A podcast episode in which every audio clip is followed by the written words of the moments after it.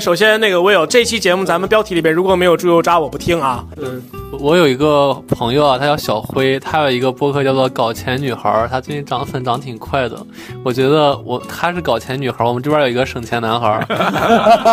我上过断舍离的课，比较低的人，就甚至买衣服，所以你扔掉了很多东西吗？对，我扔掉很多东西，然后我衣服其实买的偏。作证，这点我可以作证，因为 Will 的话，常年在我司工作的时候，都是一双拖鞋上班。你们老师真的是熬夜看完，因为那天晚上我在写 PPT，刚好我写完之后刚开发布会，然后那老师。也在发朋友圈，我就知道他也在看。然后问题是我我的我的 iPhone 十五还没到。然后我今儿上电梯的时候，问那老师：“哎，你 iPhone 十五到了吗？”他说：“不好意思，我拿着 iPhone 十一，我没换。”十二十二，我打算少买少买猪油渣。其实我觉得那个豆乳包不错，那个是健康的。但猪油渣那个确实不健康，对，吃了容易发胖。吃了真的挺好吃的，吃了就吃了呗，吃了快乐嘛。对对，黑花生非油炸也还行。欢迎大家来到新的一期的理论小饭桌，哇！理论小饭桌更新的频率忽然变成一周两更了，好神奇啊！对，因为那个文渊老师从深圳回来了，因为诺兰老师工作没那么忙了。因为，他听到这个话，现在 因为很怕没有没有活儿，好因因为因为威尔王的嘉宾储备不够了，终于 Will 的人脉被我们用湿干抹净差不多了，真不容易，真是。对对对，我还是简单介绍一下，理论小饭桌是由前麦麦、鱼林老编加小编威尔王组成的三人圆桌新栏目。三个中年人面对千千万的职场问题，希望迸发出开脑洞的解法。每期一个话题，没有问题，自由讨论，观点没有对错，解法不是唯一。希望有一句话能对你有用。我觉得这期一定会对你有用的。这期是很实在一个话题啊，就是省钱。对，为什么要省钱？因为现在这个经济条件大家都穷了，所以这这事儿吧，确实是一个很实在的话题。所以这期我想和两个老师一块儿去聊一聊啊，就在现在这个环境下。我们究竟怎么才能把钱省下来？省到什么地方才不会让它凭空蒸发？哎，诺诺老师拿起了麦，可以先哎，不是不是，那个文渊老师拿起了麦 来聊一下。开场来，对，因为因为我我觉得我是一个特别不会在钱这件事情上对钱特别，呃，没有没有就是来人家说我是是。不善于处理跟钱的关系的人，所以我在听到要聊省钱这个话题的时候，我就特别的冒汗。我说天哪，我就属于那种，这个不会记账、不会算钱，也最讨厌大促的时候去算满减的那种人。但，但我我为什么突然就抓起了麦就开始想聊？是因为我在过去的一个月，的确，我我我我自己终于克服了一个。在你们看来微不足道，但我看来是非常重要的省钱里程碑，就是我敢于退货了。就我是放不下这脸是吗？对，之前还是觉得说，哎呀，我把这个都拆开了，但我就有的东西就是你在网上看介绍的时候，比如说我买了某个品牌的一个投影仪，看着介绍的这个真的是绚烂多彩啊，但是一拿来一看，说哇。这个真的是大白天根本没法看，都找不到影子在哪里。你看，魏源老师没有找找来找我吧？对不对？我在这个是我是省钱的，应该找专家对吧？也不是说省钱找专家，至少就是在买投影仪跟买电视这件事上，我会给你建议，就是别碰投影仪，这就是个大坑，这真的是个大坑。我也买了，我也买了，没怎么用。是啊，对吧？对，然后我你当要是以前的我可能，哎呀，这个也没有花多少钱，也许哪个时候就用上了，我都打开了。虽然按照那个退货政策，我明确咨询了客服，我说我已经打开试过，我觉得不好，能不能退？他说可以七天无理由。然后这一次我就勇敢的退掉了。包括呢，后来我买了一个很小的十块钱的东西，我发现说我买错了，但客服说你是可以退的，那我也勇敢的把它给退掉了。就因为我觉得说，既然我用不上，我就应该把它退掉。你你的邮寄费？多少钱？不，因为我是京东的 Plus 会员，所以可以免免邮呀。打钱，完了完了完了完了，就给京东这个 免费退货这个做广告了。对，但是我觉得这是一个很重要的一点，就是我开始变成说，就就我们很多时候以前可能是从前三年的口罩时期养养成一个习惯，就是说什么时候备一点，就是多多一点总是好的，万一有用呢？我觉得我们要勇敢的省钱的第一点就是可能真的要走出这个。误区对，走出这个后遗症就是没用的东西，将来有用，将来再买。嗯，这可能是我我当时想到说，我我真的是说我过去一个月开始的一个进步，就是没用的东西，哪怕这个东西只有十块钱，我买错了，我还是把它给退掉，对吧？嗯嗯，这会不会电商平台开始这个调查我的退货记录？你看，我就有一种负罪感。那我们是一定是火大发了。对，你看，我就有一种退货负罪感。就我不是那种恶意退货的，不是有的人说他买来先用一用，然后这个，然后再赶紧退掉。我是真的说，我觉得这东西不合适。以前我会想说，哎呀，总有用的嘛。哎呀，这个就十块钱，退了干嘛呢？就凑合放那儿吧。很多就是放那儿放一堆，然后就放过期了，对。我觉得特别想接着文渊老师的这个体验来聊哈。首先，退货负罪感这档的事儿，我不太确定说文渊老师从什么地方 产生的。我特别想劝一劝文渊老师，千万不要有，因为什么呢？因为您是为这些服务付过费的人。我不知道您有没有，比如说某电商平台的某呃 Plus 会员之类的。是啊，对啊，您是为他付过费的那个尊贵的用户。您可能已经超过了中国百分之多少的这样的一个某东的这样的平台这样的一个用户了，已经。您为他付了费，退货的时候就没有必要有这样的一个一个负责。好像麻烦点。合合理规则，既然有这个规则，这是一个非常合理的这样的存在即合理规则。就是我们就不用提很多年前，我们就是很多人说着啊，在外外在外国，哪怕一瓶面霜，您用了一半，你都可以直直接去退货。我们就不举这种特别极端的一个例子。您是为这种好的这种服务付过费的人。所以说，您就不要有这样的一种 一种一种负罪感。另外，我觉得从另外一个角度来说，把不需要的东西拿到手了，发现不行不合适，把它退掉。其实，另外背后有个很重要的一个一个原则在这里边，就是极简化的去就去生活。我们不可能做到百分之百的把不需要的东西全部都去断舍离，但是呢，当一件东西。在你的面前，你发现不合适，你发现不喜欢，你盯着它，可能三天之后你会发现这东西没有起到它应有的作用，没有办法让我怦然心动的时候，我完全，你完全可以通过合理的方式去把它处理掉，不管是退货呀，还是说把它挂到某黄色平台上去卖掉啊，还是说比如说转赠给一个正好用得着的朋友啊之类的，这都是一种就是比较简单的这种生活方比极简化生活方式的一种途径。对，来陈老师回归正题，怎么省钱？因为我们三个人坐在这块儿的话，只有陈老师一个省钱专家。对。你那那是说这一期我就一个人 mono 老不不不不不，那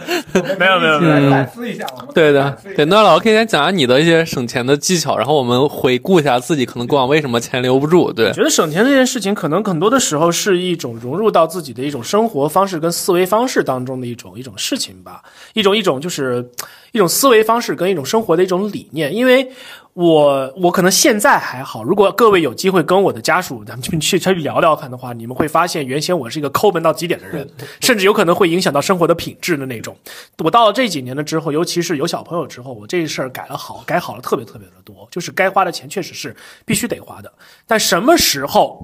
就是说应该去省钱呢？我不知道大家我们应该聊什么样的一个切入点。我觉得之前我们聊过一个话题，就是做饭。做饭这件事情真的是一个能够替大家省大量的钱的这样的一个一个一个一个议题。若干年之前，当这个外卖平台兴起的时候，各家平台都在花大价钱去补贴各个家的餐馆，包括补贴外快外卖的小哥，导致大家就是做一顿，导致就是说外卖的这个价钱和我们市场上的这种买菜自己做饭的这一这样的一个成本，产生了一个很奇怪的倒挂。于是导致就是说，OK，那我要不然，与其我今天花很多的钱去买了菜，可能我花二三十块钱买了这一堆原材料，我再花个两小时时间去做饭，我还得去洗它，干脆我叫个外卖得了，省钱又省心，对不对？现在如果大家想要花二三十块钱吃一顿。比较可口的、有锅气的，而且不用担心是预制菜。预制菜是好是坏，我们另讲啊。之前咱们聊过这个话题，不用担心是预制菜的这样一顿饭。嗯，我觉得至少从通过买外卖这件事情这个方式来实现是比较困难的，因为你永远拼不过那种集中采购，然后大大厨房制作，然后呢通过塑料包装发货到各个发到各个餐馆里边，微波炉一转那种方式的一种供应方式。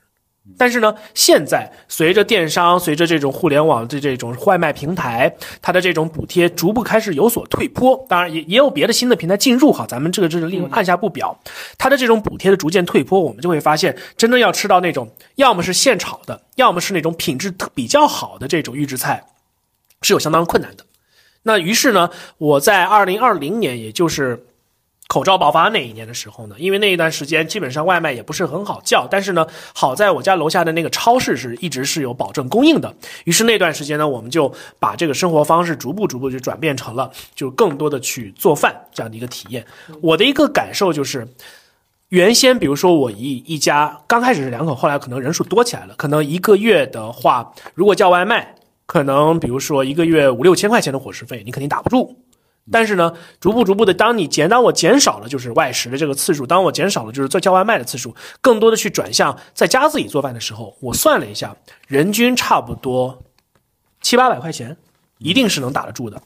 肯定是能够打得住的。这个在这个地方，大家可以去，就是说，根据自己家的这个人口的这个数量，然后去做一个乘法，上下不会有特别大的这样的一个变化。当然，前提就是说，根根据你日常，比如说采购的这个来源，根据你使用的这些个工具的这样的一些个方式，这构成的这些个成本。这个钱数肯定是有上有下的。如果你顿顿龙虾鲍鱼，对不起，当我没有说。但是呢，如果你是正常的这种吃饭啊，一顿饭一个荤菜一个素菜，或者是比如说人数比较多的时候，做四菜一汤、三菜一汤，然后当中的话有一个全荤，有一个半荤，有一个全素，还有汤，然后米饭或者是面条或者是饼等等这样的是是饮食的时候，这个数大差不差。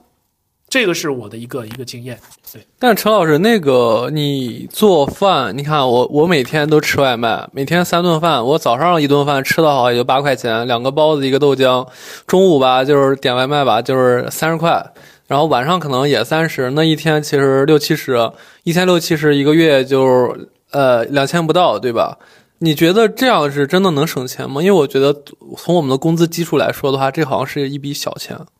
就是很多人会挑战啊，说哎呀，你把这个做饭的时间拿去赚钱，你这个算一算你的时薪，你可能 是是亏的。但我觉得我开始也有过这样的偷懒的借口啊，假装自己是这个时薪很高的高收入人士，我这我的时间怎么能花到做饭上呢？这不是省钱，这是这个浪费钱。但我后来发现说，其实你的你的时间并不是你二十四小时都能赚钱的。你的工作的时间那个算的那个时薪，其实你你即使你再加一个小时，你未必那一个小时在工作你就能赚到钱，而你你去做一些工作以外的事情的时候，其实是能帮你更好的赚钱的。比如说你，我回答 v i e 的那个问题，我觉得是因为吃的更好，嗯，而且更有营。我觉得你外卖的那个食材的品质一定比不上诺兰老师的那个，以及那个量肯定也是比不上自己家自己那个那个菜的那个品质。而且你现在不觉得，因为。还身体还是这个年轻的时候，当你开始这个 机能，身体开始变得更加的敏感挑剔的时候，对，稍微辣一点会闹肚子，稍微油一点会闹肚子，不能吃油腻的时候，对，所以省的是买药去医院的钱是吗？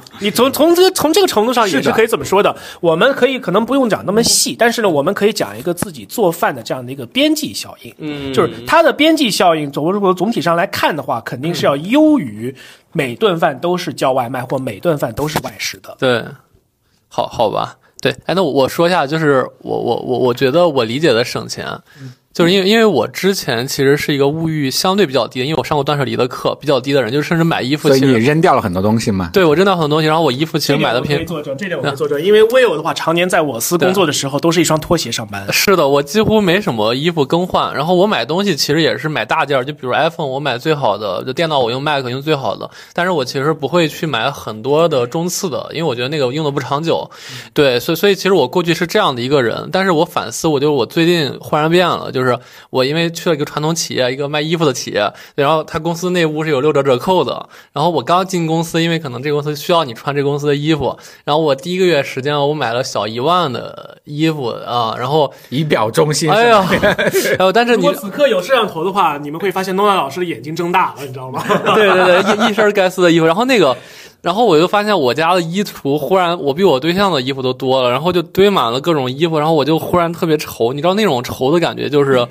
就是就是那种精神能量被占满的感觉。所以我做一件事，我甚至把很多衣服寄回了家，我就没穿几回，我直接寄回家，然后我给自己定了个 flag，我今年真的也不准。花一毛钱在这个公司的衣服上了，我觉得我宁愿少穿几件，我也不要再增加了。对，就是我我我觉得这可能是一个省钱，因为我是一个不去夜店、不喝酒，我就几乎不喝。我喝好酒，好酒当然要喝百鸟米酒了。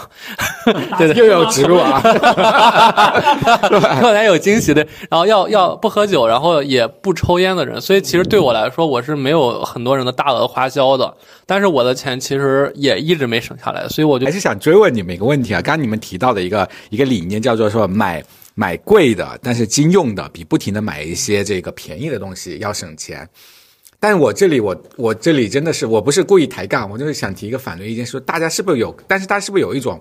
参数综合症了？就其实所谓的很多贵的是靠参数堆起来的顶配，大家一定想说我要买一个顶配，在这种顶配会不会也是一个消费主义的陷阱？你那个你怎么找到真正实用的那些功能？这个可能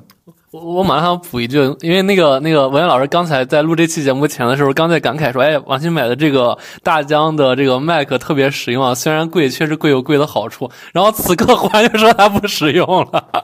倒也不是，我觉得。对，因为我突然想到了这个话题，我就觉得说，因为我我想到什么，我是是有一个，我我不能说的太细，是有一个做某种家电的那个哦亲戚，他在他会告诉我说，他说。哎呀，你不要看那个功能了，那个功能我们的成本就加十块钱，但是我们会价钱上面我们会马上标在那里有个什么什么什么智能或者什么的，就马上价钱就加个两三百四五百，就加个这个，甚至有的我记得还有一个 一个梗是说，其实很多时候那个功能只是一个软件升级的功能，它都都放在那儿，不同的型号之间的那个，只要软件上稍微调一下，不同功能就出来了。所以我们到底要不要为了这个顶配？就为了所谓的这个顶配是真的能带来经久耐用，然后去付那么多钱，还是还是说我们怎么判断？比如说，哎，大疆的这个是真的值，还是说那个东西其实你买贵的也未必省钱？就这个可能是我现在开始想要去尝试去去回答的，尝试去找到的一个答案。嗯，这个的话，我觉得 我自己一个给自己一个定位，就是说我可能是我的朋友圈子当中，除了专门干比如说电子行业或者是家电行业以外的人，就是以外，相对而言对这东西比较感兴趣，比较喜欢琢磨的。我不是参数党，我永远都只是就是永远都是不是。呃，也不能叫某个党，因为我发现我帮朋友们去做决策的时候呢，考考虑的因素会比较多。首先，你有多少钱？你想买一部手机，你的预算是一万块钱，好，没问题。无脑我会推你推荐华为的顶配或者是 iPhone。对好但是呢，如果你只有三四千、四五千的时候，那我可能就考虑的事情会比较多了。我会帮你考虑品牌，帮你考虑售后服务，帮你考虑某一个配置，你喜不喜欢拍照，你喜不喜欢拍视频，你日常是玩游戏打，还是说你只是就是打电话、发短信就发发微信就得了。这考虑事情特别的多，所以呢，回答文文老师刚才那个问题，想要不陷入一个所谓顶配的陷阱，你肯定是要做一些个 trade off，也就是作为做一做一些个投入，你需要去做研究，你要知道你最经常的使用场景是哪些。你比如说你买一台电脑，你可能比如说你喜欢想买一台 Mac。苹果的笔记本从七九九九到四九九九九，对，没有少说一个九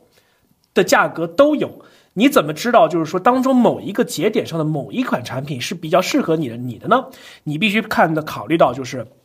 一你的使用场景，你是用来做文字处理、上上网查资料，还是说你会做一些个，比如说初步的一些个平面设计、图片啊，或者剪一些短视频啊，还是说你会常常经常的去剪一些高清的四 K 甚至八 K 的这样的一些个视频，或者是说你会做三 D 的一些一些个开发，或者是说你会做一些个应用手机应用 APP 的开发，这些个场景比较下来的话，每一个场景对应的需求的硬件需求都是不太一样的，它都有可能导致你在某一个特定的一个产品上面多花钱或者少花钱。所以呢，这件事情其实我也是我特别爱说的一件事情，就是你到底知不知道你想要什么东西？嗯，你对你自己的需求以及你这个需求对应的价钱有足够充足的认知，你就比较不容易陷入一些所谓的顶配的这样的一些个迷思。这是第一。其次，你还是要做功课。你要做出足够的功课，就像刚才文渊老师所说的那样，拿着那位，因为文渊老师特别幸运，有这样的一个做这个行业的这个产品的这个一个亲戚，他能告诉你说，哎，某个功能能卖你大几百块钱，但事实上可能成本就十来块钱，或者是软件，这个地方完全没有说软件开发不应该有更高成本的这样的一个意思。但是呢，当你知道这一件这一件东西它的实际上在个产业链当中所占的成本是高是低的时候，你可能就会有所考虑，就是说这个东西到底值不值那样的一块钱？可能一台电视上面的一个功能两三百块钱，而电视总总体的价格是一万多、两万块钱的时候，你可能觉得，哎，这个功能挺好的，好像价钱也不是很贵，我可以负担得起，那我就买。但是呢，在一些别的一些个场景当中，假比如说一个杯子。上面却有了带一个普通的水杯，上面却带了一块屏幕，我要因此显示温度，杯子对对，它不是那种温度，它是那种小的 LED 屏幕，彩色那种屏幕。你要为此多花出一百五十块钱。如果有真的有这种东西的话，我会觉得这这他妈就是一坨屎。不好意思啊，脏话说出来了。没没为什么呢目目目目目前脏话是不会被屏蔽的，没事儿的。好，我尽量少说，不要带坏小朋友。因为这种功能在你这个使用场景当下，一它是没有任何用处的，第二个它根本不值那么多钱。你一定要知道，中国是全世界产 LCD 和 LED 屏幕面积数最大的国家，没有任何的一个东西在中国是值得被卖出超级高的价格的。那东西不也不需不符合你的这样的一个使用场景，所以你就不应该为它去付费。那老师快回到怎么省钱吧，我觉得又聊差了。但我觉得 Nolan 其实给了我们一个方向，就是你他提了一个我我听下来有一个很关键的一个点，就是要明确需求。这个我们对对跟甲方乙方的这个处理关系是知道是的，就明确需求这件事情，因为很多时候我们的我我仔细回想一下自己自己很多时候。购物并不是因为我真的想买，这也是这个消费主义的这个消费最大的乐趣啊。marketing 就干这个对对对啊，就是激发你的需求，激发你的欲望。那大家都是做 marketing 的啊，对那我们然后告诉大家一些省钱的反，这 告诉大家怎么样去反抗这个 marketing 的这些专业人员。工作安全嘛？对对对，不不没有，因因因为说实话，嗯我确实这几年就挺矛盾的，尤其是做实业的 marketing 之后，因为我确实有时候我自己是一个物欲很低的人，那我要鼓动别人去买很多我觉得没必要的东西，这时候一个心理障碍其实是。蛮具有需要克服的，然后我把年初把自己变成一个物欲很强的人，对，但是现在倒回来之后，我又会在想，就比如我的鞋，我三双鞋，对吧？我三双鞋，我多买这一双是因为它好看，但问题是它好看，它的性能和我另一双鞋可能差不多。那我买来之后的话，要不就把原来那双鞋扔了，要不就新鞋你就忍着跟文安老师一样把客户车清了，过几天它就不是新鞋了，过过几天它就过季了，就没有攀比了，对吧？就别人不和我比，我也不觉得它好看，对。就可能可能是这样，就是真的，其实做 marketing 这个挺痛苦的。如果你推销的产品相对还是一个良心的东西还行，但就是刚刚你说，比如你一个电视，你就是多个一千块钱，结果就多那么一个什么亮灯啥的，对吧？就是你自己都过多了一个。荧光灯灯灯管闪闪闪闪亮的这个，哎，所以所以也是一个蛮纠结的问题。但是我们还是聊回来吧，如何省钱？对，但是我觉得这个就是怎么省钱，就是我们我们站到一个专业的立场，我们说我们的工作是要激发这个欲望，激发大家的这个购买需求。但我们回到一个消费者的立场，今天我们这个屁股决定脑袋，我们真正坐在一个消费者的立场的时候，我们就要谈的是说，哎，我们怎么样不被这种营销手段所激发？就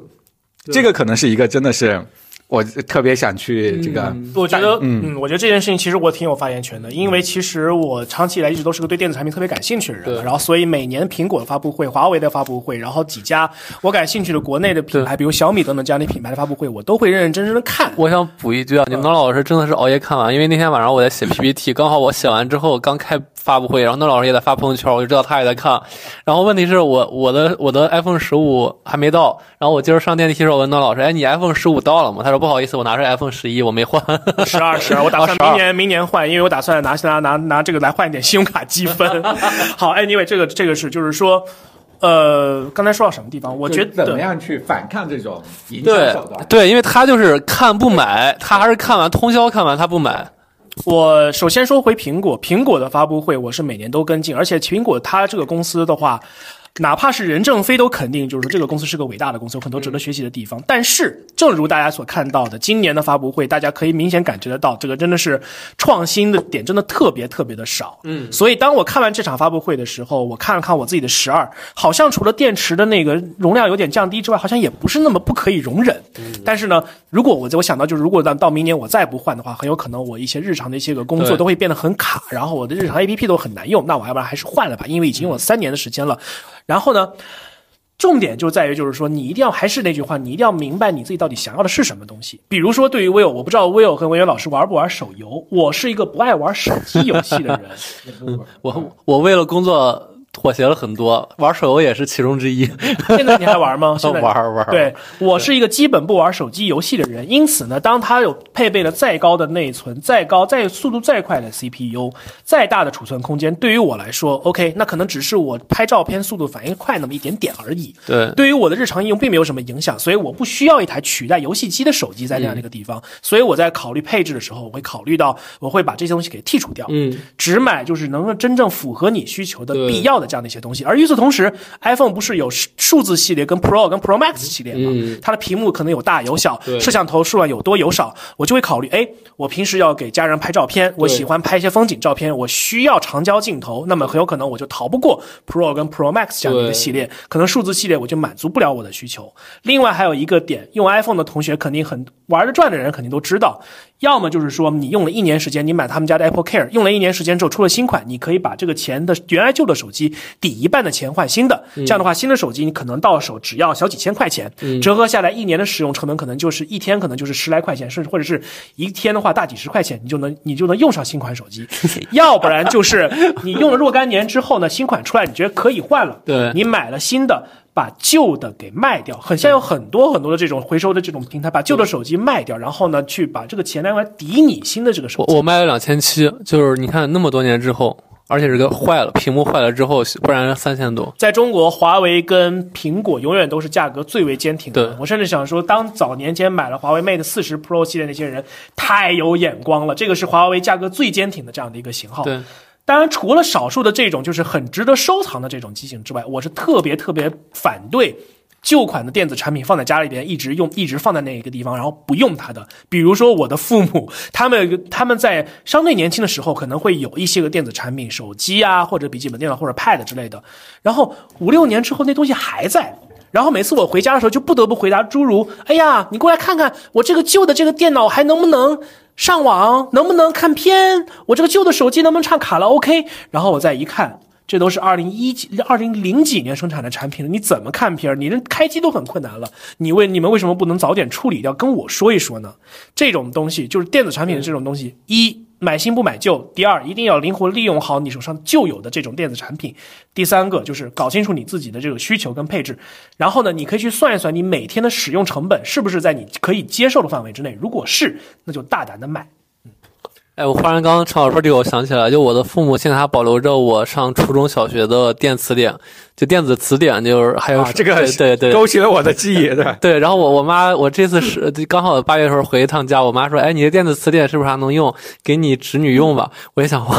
就是这么多年了，然后所以真的就是父母保存你所有的老的东西，这可能我觉得他占的是精神能量，他其实也没有说是占了你的钱，倒是。那是不是说省钱其实是电子产产品是这个省钱大户啊？就如果会买电子产品，会用，那可能在当代是一个特别能构成你特别省钱的一个重要的方面，甚至比房子。我我觉得对男的来说可能是这样，对女生绝对不是这样。就是这可能不一定，也不是说搞什么性别对立哈。确实，很多的女生可能对于电子产品没有男生那么的那么的感兴趣，所以他们可能这方面的认知可能就不那么强烈一些。再加上可能在消费的习惯呀，或者是说花钱的方式上面的话，有所跟男生有所不同。可能在做一些个决策的时候，不会像我这样去列个表格，然后就是怎么怎么买、怎么核算诸如此类的。但是确实身边有很多的女生，她们对于自己的预算跟他们的这个经济情况是非常非常的注意的，所以他们也会过来跟我问说，哎，我应该怎么买，然后怎么样比较划算？那我也会有碰到这样的人的时候，我也会跟他们愿意，他们他们再多聊两句，告诉他说，哎，你这样这样这样是最划算的方式。对，嗯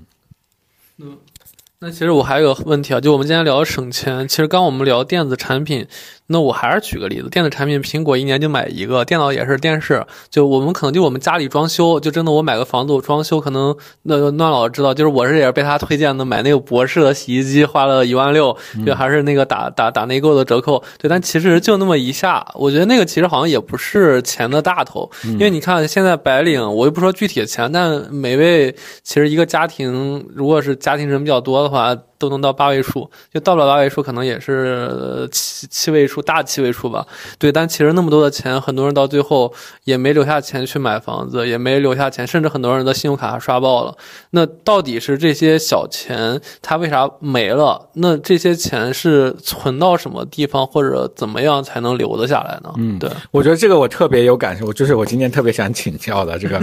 小钱都去哪里了？就是你会发现说，我常常是要还信用卡的时候，就觉得说怎么这么多？然后大家去超市购物，以前大家还去超市购物的时候，会觉得说都是三十九块九、二十九块九，怎么一结账就变成了八百九十九？啊，这个定价当中是有非常非常大的这个学问在里边的。我觉得现在中国很多商家，尤其是这种线下商家，以或者是线上商家，已经跟美国的这种这种就是定价方式学坏了，永远把价格定在三十九点九、四十九点九、五十九点九，但事实上加上一分钱或一毛钱就掉六了。然后呢，你再加一加的时候，你就会发现完全超出了你的这样的一个预算的一个构想。所以一定不要就是说陷入这方面的这样的一种一种陷阱当中。我觉得在如果你想通通过在超市当中省钱的话，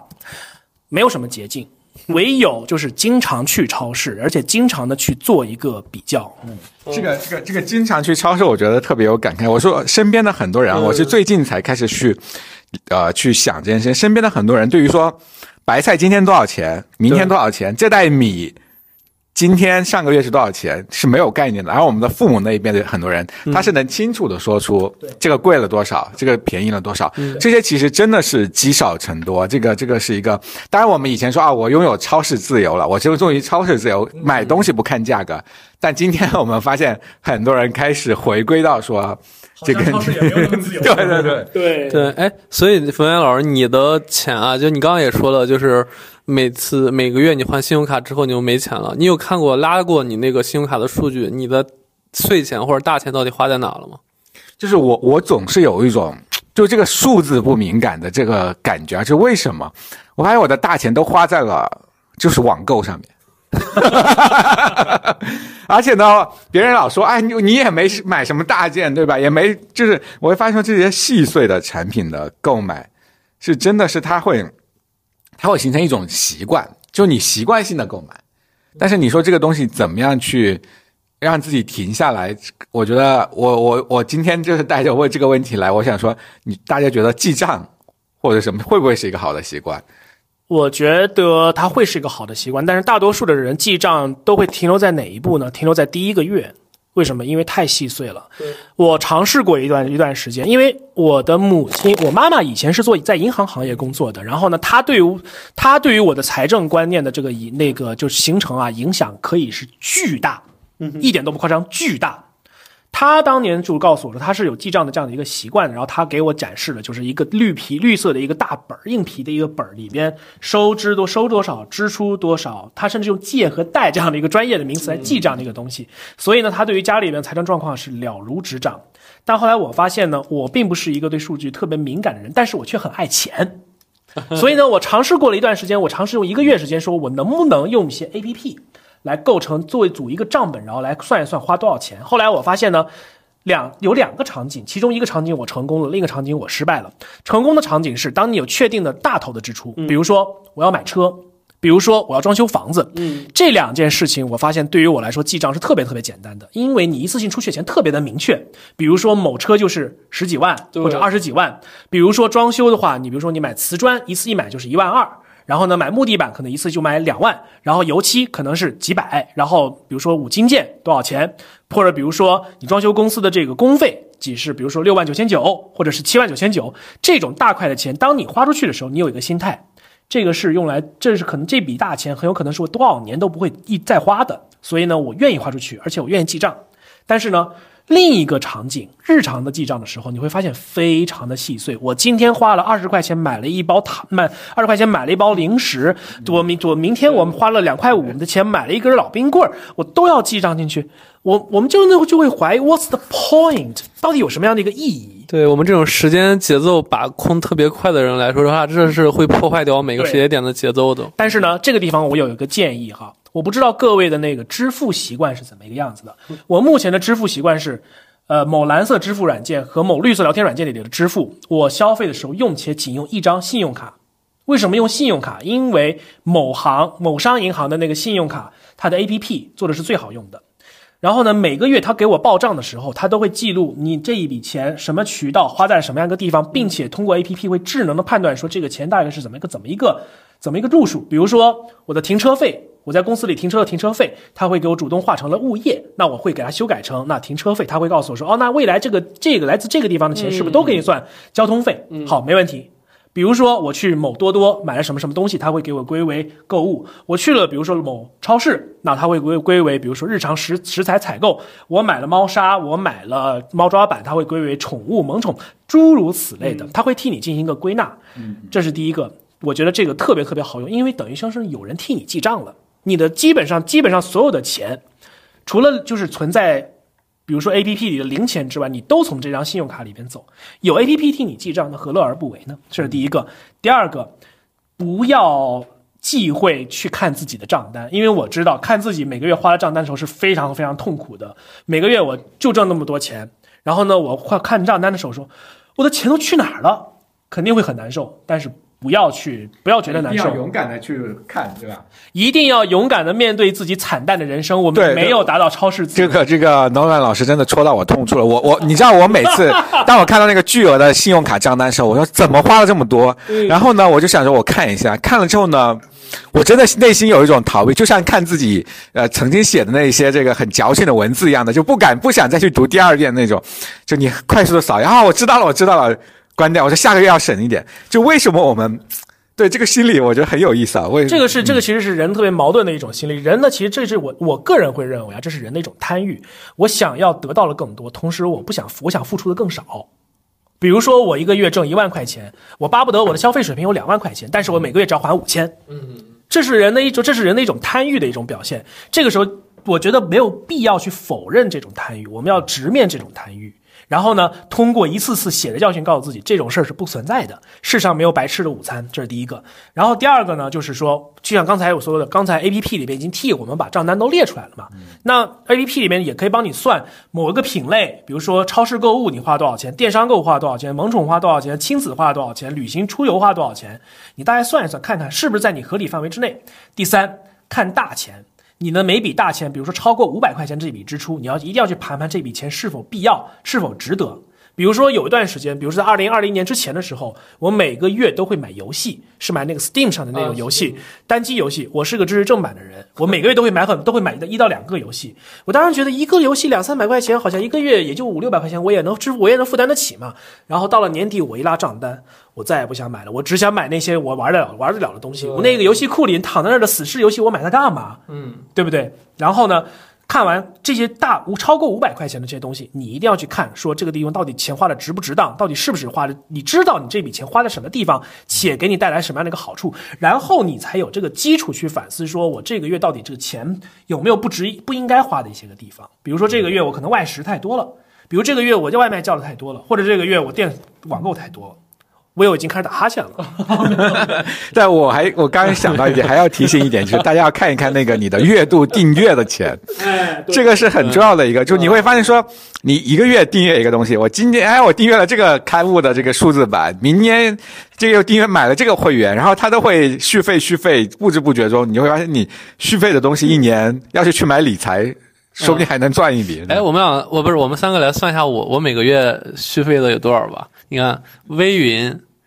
百度云盘、一克云盘这三个云，三个云六十块钱，对吧？你为什么会用这么多云盘？因为因为那个一克它可以存照片儿，然后微云是因为原来在腾讯，我们都用微云，然后百度云盘是因为我现在没人用微云，没辙，然后我都开着，因为我东西都存在两边都已经存超了，对，然后腾讯视频、爱奇艺、优酷、B 站、芒果开了五个视频，你为什么不用好好运用八八会员呢？八八会员免费拿芒果芒果 TV 哦，那可能芒果是用八八开的，我忘了我忘了。对，但是因为是我家里人，包括我哥，他可能也要用我账号。然后反正我又原来是个视频行业从业者，所以我就全开了。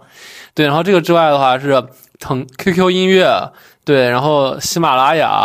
啊、哎，好像就这两个。然后开会员，然后 Keep 也开会员了。对，然后你 Keep 你一个月开打开几次？呃，我现在不怎么开了，但我之前经常开。对，嗯哎，好像也没什么了。那这样话算的话，其实我一个月这些乱七八糟的是两两百、呃三百、三百块钱。要不然我们 offline 的话再算一给你算一算吧，因为不止两三百。不止两三百块钱，因为什么呢？因为你中国主流的视频视频平台都开了。哦，但但有可能我有些是我从业时候开的，就不一对定花钱了。每个月的话，我觉得你这个至少是三百到四百块钱，对三百到400四百这个这样开销。当然，可能以你现在这个收入水平，你会觉得无所谓。对，但是呢，当你到了比如说像我父母那个年龄段的时候，他们也没有那么多精力看那么多片子的时候，他们就会觉得有什么必要开开会员呢？对，然后我的一个感受就是说，因为我的体验可能跟你不太一样，我国内的视频平台都不开。不，我都是用宽带赠送我的点券去、哦去换的。我家的宽带绑了四个手机号，全家人都都在用。然后呢，每个月会送我三张券，嗯那我就会盘一盘，哎。这个月，比如说那个《漫长季节》上映，那么那么就很有可能我就 focus 在看腾讯这个平台上面，对那我腾讯就换三个月。下个季度，比如说我腾芒果 TV 有我想看的综艺，那我就 OK 集中的去换它那三个月。剩下时间想让我续费，sorry 我不续。哎，真的这么一算还挺可怕，因为我每月花费还有二百一十八。哎，你看光光这些固定支出，年初我就得交五百多，对吧？然后我房贷再交两万，没 啊，不不是，当你那北把这个当北北京房贷三三百零三万都一样的，所以这个是一样的。当你帮你把比如说年初这五百块钱省下来的时候，然后能跟那你你们两口子能吃顿好吃的，那也是一个很好的生活体验啊。对对，然后两口子其实吃的又挺好，对我们一般吃一顿可能就是大几百。对，其实互联网公司现在开始着急了，我们这个这个，这他们一直在变着法儿的想，那买完我不管我 买完 VIP 有 SVIP，买完 SVIP 还有钻石，这个就就是大家现在在吐槽这个这个音乐会员，这是一级级的往上加，所以我们在想说，这个会不会？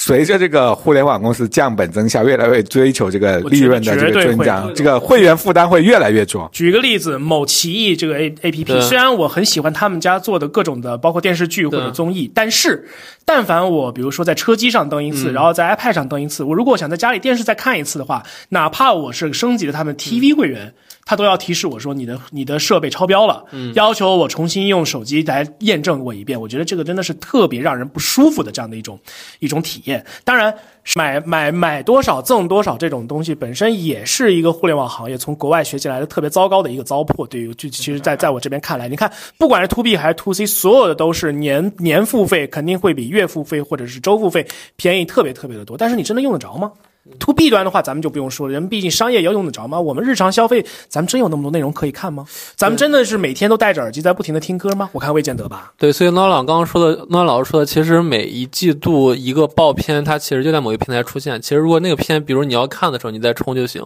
我现在其实策略就是到明年热，如果我的家里人不在，因为我家里人在小城，就是我哥他们在小城市，他每天都看剧，所以我得保证他们登我的号有会员可看。如果他们明年没这需求的话，我可能就是除了我腾讯视频本来就有，其他的我就暂时战略性放弃了。比如我最近要看《一人之下》，我充了一个月的优酷，对吧？但《一人之下》之后，优酷我一年可能都不打开了，那 OK，那其实我就不充了，这可能是比较健康的。算下来，其实反而更省钱，对要抑制住这，我觉得刚刚我得到了一个新的，就要抑制住抑制住自己这个占便宜的心态，总觉得说哇，我买一个月得得花八十，我买一年才花两百多，或者才花三百多。但是你买任何你用不着的东西，不管它再便宜，都是一种巨大的一种浪费。你完全可以把这笔钱花在你觉得更能能能能能给你带来更大价值的这样的一些个地方。另外哈，关于会员这件事情，我有两个点可以说。第一，大家可以去好好的看一看自己的手机的套餐。如果手机套餐相对而言每个月的额度到一定程度的时候，运营商会送给你，比如说每个月可以兑换一个或者两个或者三个会员。我家就是这么干的，然后我基本上每个月每每年我就基本上不会再为这种国内视频网站再去付额外的这个价钱了。第二，不是所有的会员都没有价值的，有一些，例如说某会员制超市，我一直都觉得这事儿，这个这个这个 membership 这个会员费都特别的超值，我每年固定的给他续。哎，我们不聊会员了，因为我是这个从业者，就是你们但刚你已经透露了一些省钱的但秘籍了，但但那但这个很那个其实是。行业都知道的，还好，但是我不能再说更多了，因为这个你们再聊也没有我我知道的深，对。是关于这个这个这个，我觉得怎么样去抵抗这个嗯营销人的诱惑，去去找到一些，对就我觉得就像是就像黑客破解某些这个系统 bug 一样，我们要找到一些营销的这个这个这个，不要所以在国外就叫 life hacking 嘛。对，嗯 life hacking 哎，这个词很很有意思。对而而且我最近还有一个乱花钱的地方，是因为刷抖音。但虽然最近可能刷抖音少了，因为都在听播客。但刷抖音的时候，其实因为抖音推了很多的那个在线付费的很多的。呃小商品，比如这个黑花生，比如芝麻盐。对我买过，跟你讲，我在刷抖音买过这个这个猪油，哎，对，买过猪这什么野渣特别好吃，对对对。还有什么零食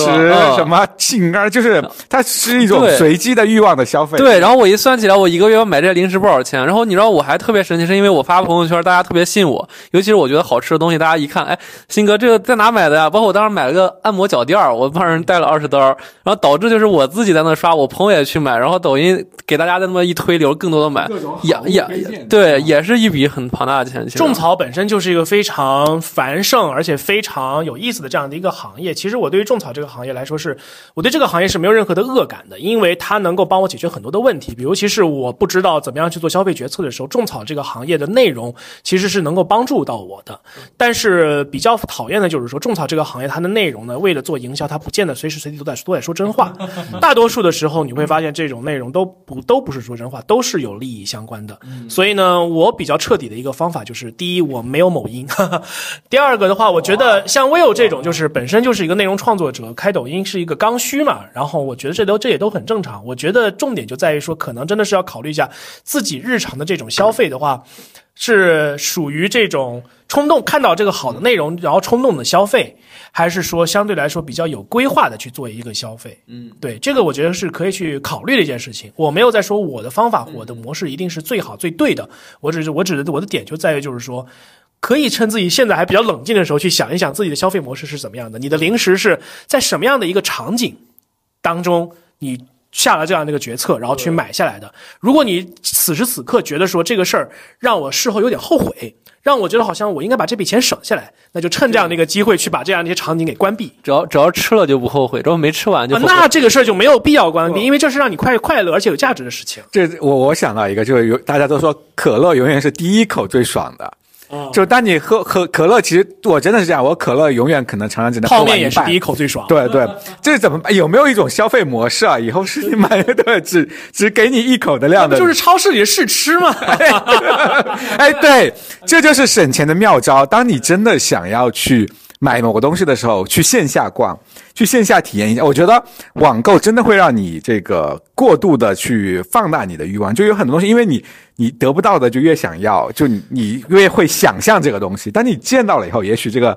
这个好感也许就不一样了。这个东西可能跟我们我们 LinkedIn 在做 B to B 营销的时候有两个 availability 两种可及性有关系，一种是心理心理上的可及性，我在购买一个东西的时候，我能不能想起你的牌子；第二个就是物理可及性，我想买你这个牌子的东西的时候，我能不能立刻能买得着？其实因为就像刚才文宇老师所说的，网购给了这种这种就是各种各样的能引起你消费欲望的商品足够的这样的一种物理可及性，我哪怕都不需要下楼去便利店去挑去货架上挑，我只要下按一个按钮。等不就就等个一天，甚至只要等一小时就能送到我的家门口。这种轻松舒适的消费，谁不愿意消费呢？但是这个有可能就有一定的风险，会打开我们消费不受控制的一个闸口。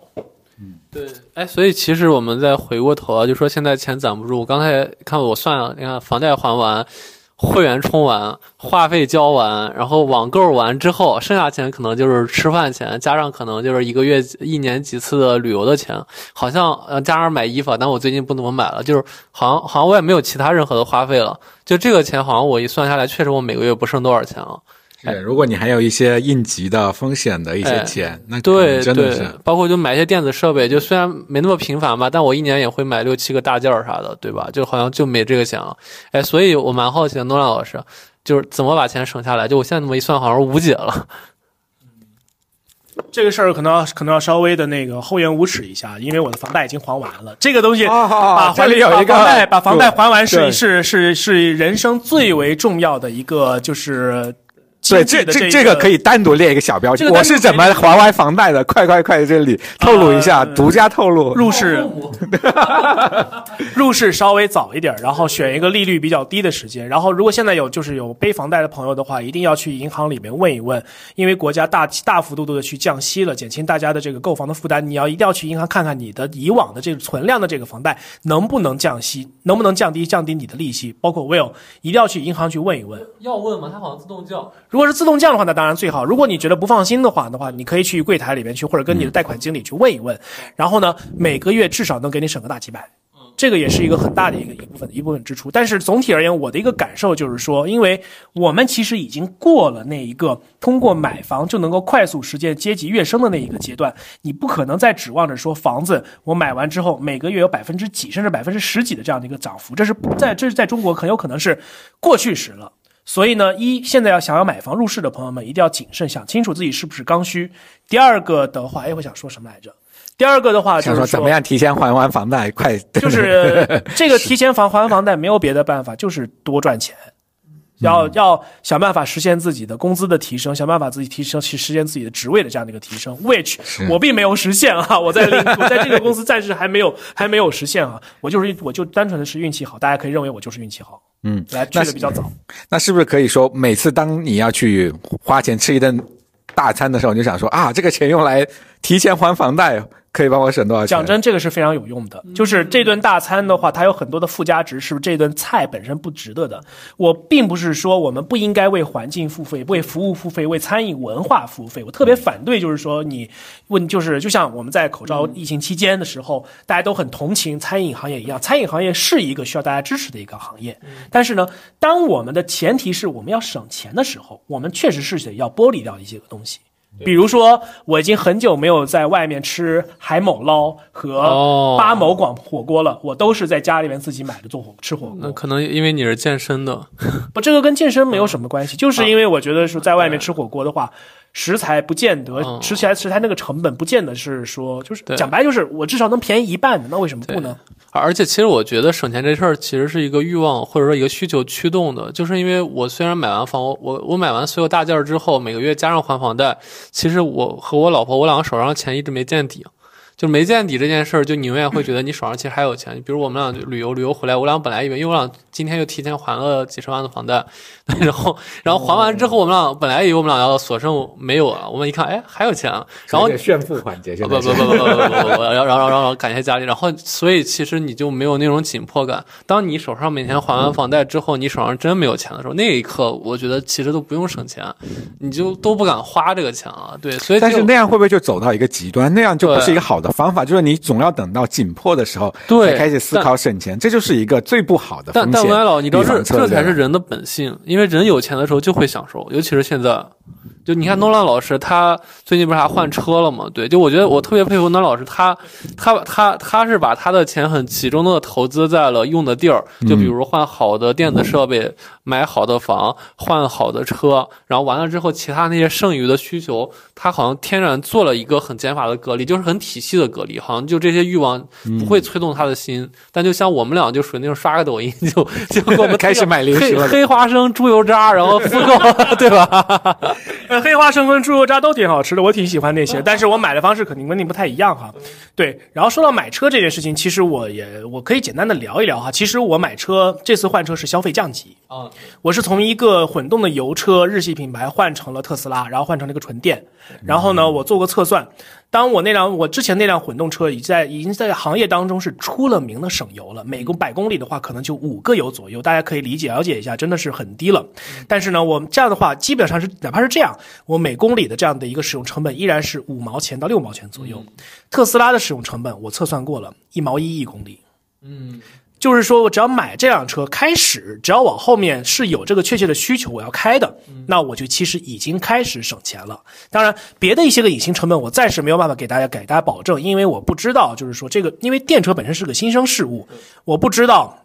它的维修成本怎么样？它的报废报废情况是怎么一个样子？它会不会给我埋一些隐性的雷？这个地方我没有办法给大家保证。我也是，我也在这方面是一个小白鼠，但是我只能说到目前为止，so far so good。嗯但我我听完这个，我反而是想到另一点，我发现诺兰老师他为什么能省钱，而且能，而且又享受到人生，就是他把钱都花在了一些更具有实在的，就实际实物型的东西上面。我发现就是我们离虚拟经济越远，嗯，可能我们的钱似乎就越能省下来。我不知道我这个论啊，就是可能吧，可能吧，就一个月可能要花对，但你来块钱。像我们可能买一个猪油渣，买几个零食，就花掉了你那个钱。对，就是你那个钱真的对。我我们俩每个月买不了几个薯每个月那个就对，我们俩每个月都会买猪油渣、买花生、买那个豆乳早餐包，然后买呃青汁儿。你想，我们每天刷抖音，就是你每天刷总会被迷惑一个，真的好。如果是这样子的话，那我给二位的建议就是说，当你们确定猪油渣、黑皮花生以及豆乳早餐包是你们的刚需的话，你们永远都会发现有比它大批量的购买更加划算的地方。举个例子，有一段时间我特别痴迷于什么呢？痴迷于早餐吃豆腐脑。然后呢，当然我是在自己家里自己做。刚一开始在外面买，发现口感也不好，然后就那么一小碗要我八块钱，凭什么？于是呢，我就去一些个平台去找，然后呢，我就找到了一家十四块钱三大包可以做三大锅豆腐脑的这样的一个这样的一个 SKU，、我买了回来，然后呢，做完了之后呢，我把这个豆腐都放到盒子里面，然后收藏，够我吃一个礼拜。然后十四除以三，大家可以算算花多少钱，就是。然后呢？为什么刚才我特别推崇某某母的那个会员店呢？那是因为它永远都是大批量采购，而且呢，它会在 SKU，它会在用户的价格、它的利润率之间去取一个比较好的一个平衡点，让我觉得就是说，在它那个地方采购什么东西比较合算呢？采购肉类，嗯，采购一些个米面粮油，特别的合算。当然，前提依然是你愿意在家做饭。忘记了，我还是淘宝会员、山姆会员，然后那个盒马会员做。饭吗？对，我忘了，我还有这一批的会员，还有美团单车会员，做做做。但是我但是我其实每个礼拜撑死做一回啊，所以其实确实也不划算。我觉得，我觉得你可以思考一下，就是说你开的那些个会员制商超当中，有哪些你是真的是，你可能比如说，我给我给大家一个指标吧，你每两个星期一定要在这家会员超市下单，而且下的东西都是那种只有会员能买得着，非会员的价格很高的那种店。那 OK，你可以 keep it，有你可以你可以留着这个这个会员，否则不要想一次一一概通通的断舍离掉。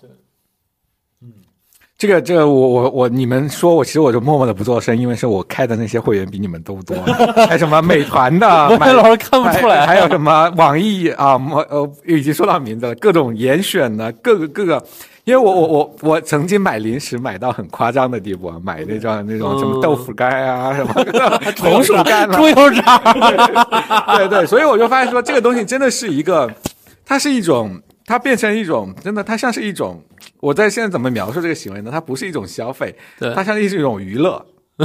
对，就变成了一种娱乐行为。对 老师，你这是刷淘宝跟刷抖音一样。呃，首先首先那个 Will 这期节目咱们标题里边如果没有猪油渣，我不听啊，我也不推啊。没没有，那个标题依旧两位老师起。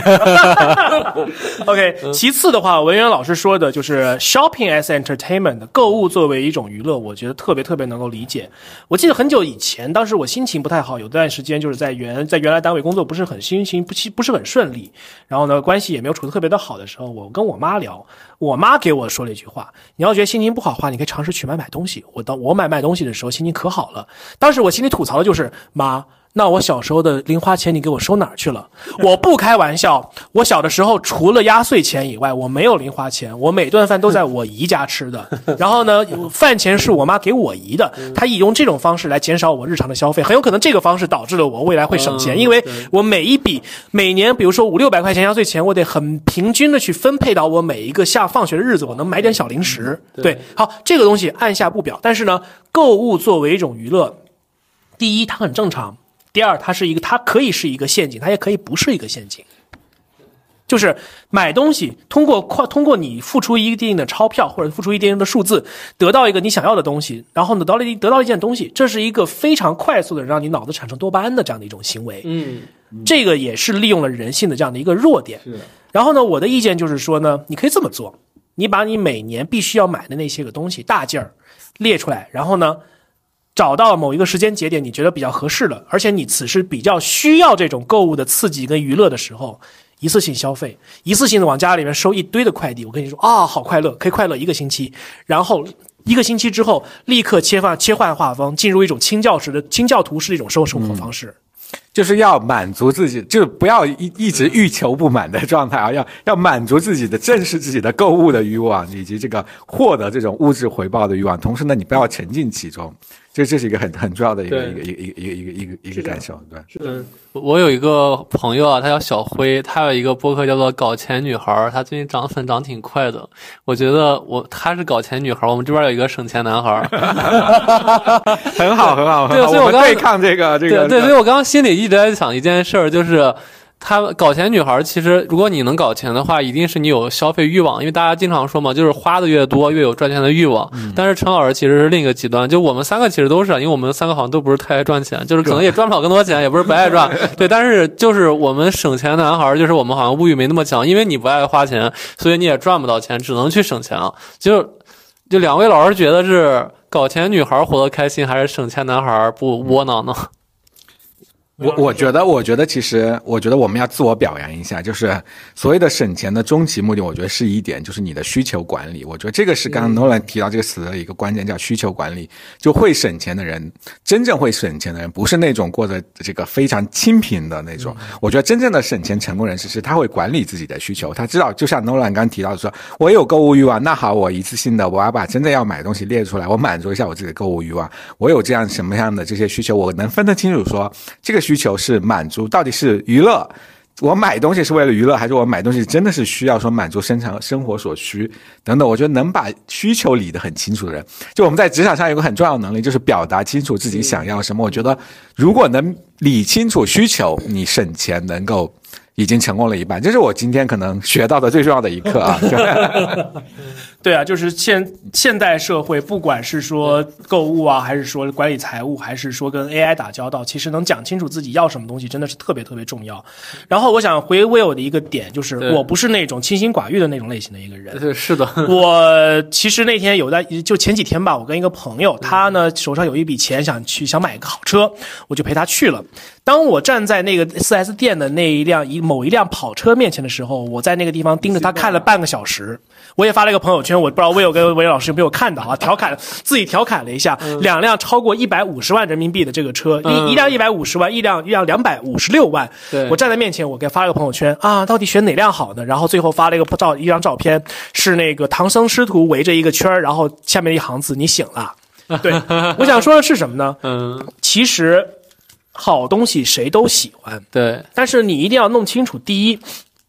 当下这件好东西，一你能不能负担得起？对，这个负担得起，不仅是现实当下的，还有包括你如果愿意的话，你要想去透支你未来的购买力跟金钱，对你透支完了，会不会对你五年、十年生活产生巨大的这样的一个影响？对所以我就不是很很建议一些个家里条件并不是特别好的一些个朋友，在北京就是咬紧牙关掏空六个钱包去买房子，这个会让你这辈子过得极其不幸福，这是不值得的一件事情。但是 Will 的状态，我觉得是另外一回另外一回事，因为 Will 特别幸福的在经营自己的这样的一个小家了，我觉得他买房子买的特别的值。嗯，是好的，是的对，对对。第，二个呢，你有自己的欲望，好，你除了搞清楚自己能不能负担得起之外，你要搞清楚你有没有这个实力挣到那一份的钱来满足你自己的一个欲望。如果我觉得说我未来的一个工作，或者说我未来的一个技能，能够保证我比假比如啊，拍个数，三年之内。我能挣出一百五十万块钱来，然后我拍在这个四 S 店的销售面前，来，我这车提车提走了，没问题，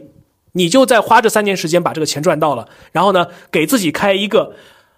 FU Money account，对，去你大爷的这个钱的这钱的这个账户，然后这笔钱就用来买你自己最想要那样的一个东西。你花个三年时间攒这笔钱，对，然后呢，有意思的是，你这三年时间当中，你会体会到多赚这些钱的辛酸苦酸甜苦辣。真正当这笔钱出来的时候，你拿着这张信用卡，你站在这辆车的面前，你可以扪心自问：你还爱他不？你还喜欢他不？你还需不需要它？你需要它是为了什么？是为了证明你自己成功了，还是说这个东西就是好，特别能够提升我的生活品质，能够让能满足我的人生目标？如果是后者，买吧；如果是前者，要不然你干点别的。一百五十万没不少不少钱呢，对吧？对，这种需求管理，这个需求是会变的。但我们能够去越来越成熟的去理清自己的需求，就是而且会呃可以想说，我这个需求是一定要在这个事情上满足吗？嗯还是说我们可以有新的更好的方式，或者说直接点更省钱的方式来满足这个需求？对比如说我我我现在我现在就有一个替代方案，我对于我对于享受生活、享受物物产丰富这件事情。我觉得我可以去逛线下的超市，因为我在那个我会发现说，呃，省钱有一个妙招，就是你要住的离一个大超市。精品超市更近一点的时候，嗯。你能体验到各种各样的东西的时候，你反而没有那么的，就你会经历一个时期，说你想各种购物，但是你会慢慢，因为你线下眼见为实，你天天看，你天天看，你天天看，嗯，我不知道大家的感觉啊，就如果你天天看，你天天看，你天天看，你就没有觉得说这个东西哇，我特别想要对。买这个很好吃的巧克力，这个这个这个这个这个小妙生活小妙招里推荐这个抹布，是不是应该可以试一试之类的？你去超市里面试用了，看那个，你就会觉得哇，其实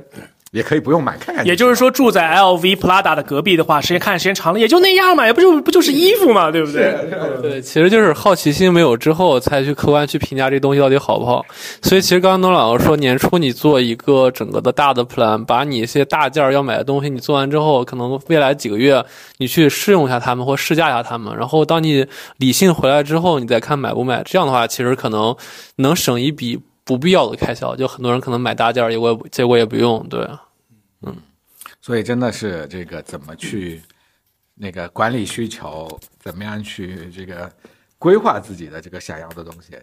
我觉得我今天讲的这些的东西特别的反人性，有没有觉得？就是所谓什么延迟快感啊，都是那种什么互联网公司用来 PUA 员工用的。因因因为省钱本来就是反人性的，人类的欲望永远是获得而不是减少，对吧？就包括很多人做断舍离，甚至很多人出家，其实就是因为欲望到达一定的时候，它承载不了了，他需要逃脱。对，所以省钱其实一样的。嗯，对，就跟学习，就跟自我提升，其实是一个意对，学习也是反人类的，看书也是反人类的。对，但这里有一个有个 bug 啊，就有人我真的看到一些介绍，有人从省钱这件事情上，他省出了快感。嗯，就是他省出了一种成就感，他每天他觉得可能通过购物的计算什么的，他能省下多少钱？那这不就是葛朗台了吗？这也许也许这真的是这样的，他省出了一种成就感。